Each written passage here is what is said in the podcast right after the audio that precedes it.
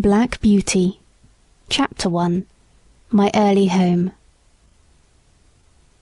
The first place that I can well remember was a large pleasant meadow with a pond of clear water in it.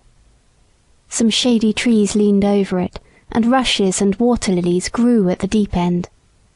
Over the hedge on one side we looked into a ploughed field, and on the other we looked over a gate at our master's house, which stood by the roadside. At the top of the meadow was a grove of fir trees, and at the bottom a running brook overhung by a steep bank. While I was young I lived upon my mother's milk, as I could not eat grass. In the daytime I ran by her side, and at night I lay down close by her. When it was hot we used to stand by the pond in the shade of the trees, and when it was cold we had a nice warm shed near the grove. As soon as I was old enough to eat grass, my mother used to go out to work in the daytime and come back in the evening. There were six young colts in the meadow besides me. They were older than I was. Some were nearly as large as grown up horses. I used to run with them and had great fun. We used to gallop all together round and round the field as hard as we could go. Sometimes we had rather rough play, for they would frequently bite and kick as well as gallop. One day, when there was a good deal of kicking, my mother whinnied to me to come to her, and then she said, I wish you to pay attention to what I am going to say to you. The colts who live here are very good colts, but they are cart horse colts, and of course they have not learned manners. You have been well bred and well born. Your father has a great name in these parts, and your grandfather won the cup two years at the Newmarket races.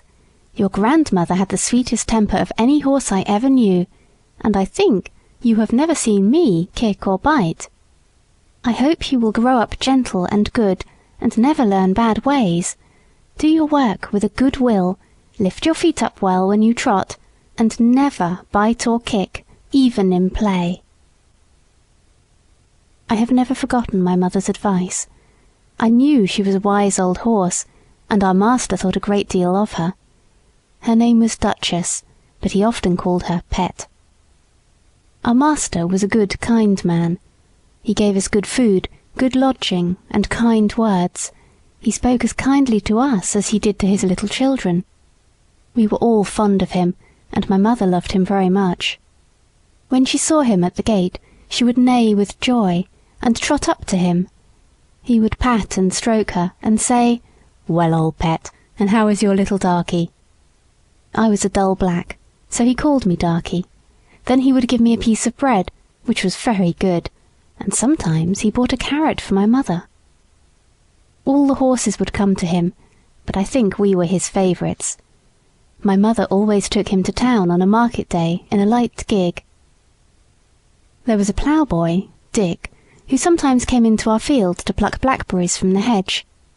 When he had eaten all he wanted, he would have what he called fun with the colts, throwing stones and sticks at them to make them gallop. We did not much mind him, for we could gallop off, but sometimes a stone would hit and hurt us. One day he was at this game, and did not know that the master was in the next field, but he was there, watching what was going on. Over the hedge he jumped in a snap, and catching Dick by the arm, he gave him such a box on the ear as made him roar with the pain and surprise. As soon as we saw the master, we trotted up nearer to see what went on. Bad boy, he said. Bad boy to chase the colts. This is not the first time, nor the second, but it shall be the last. There, take your money and go home. I shall not want you on my farm again.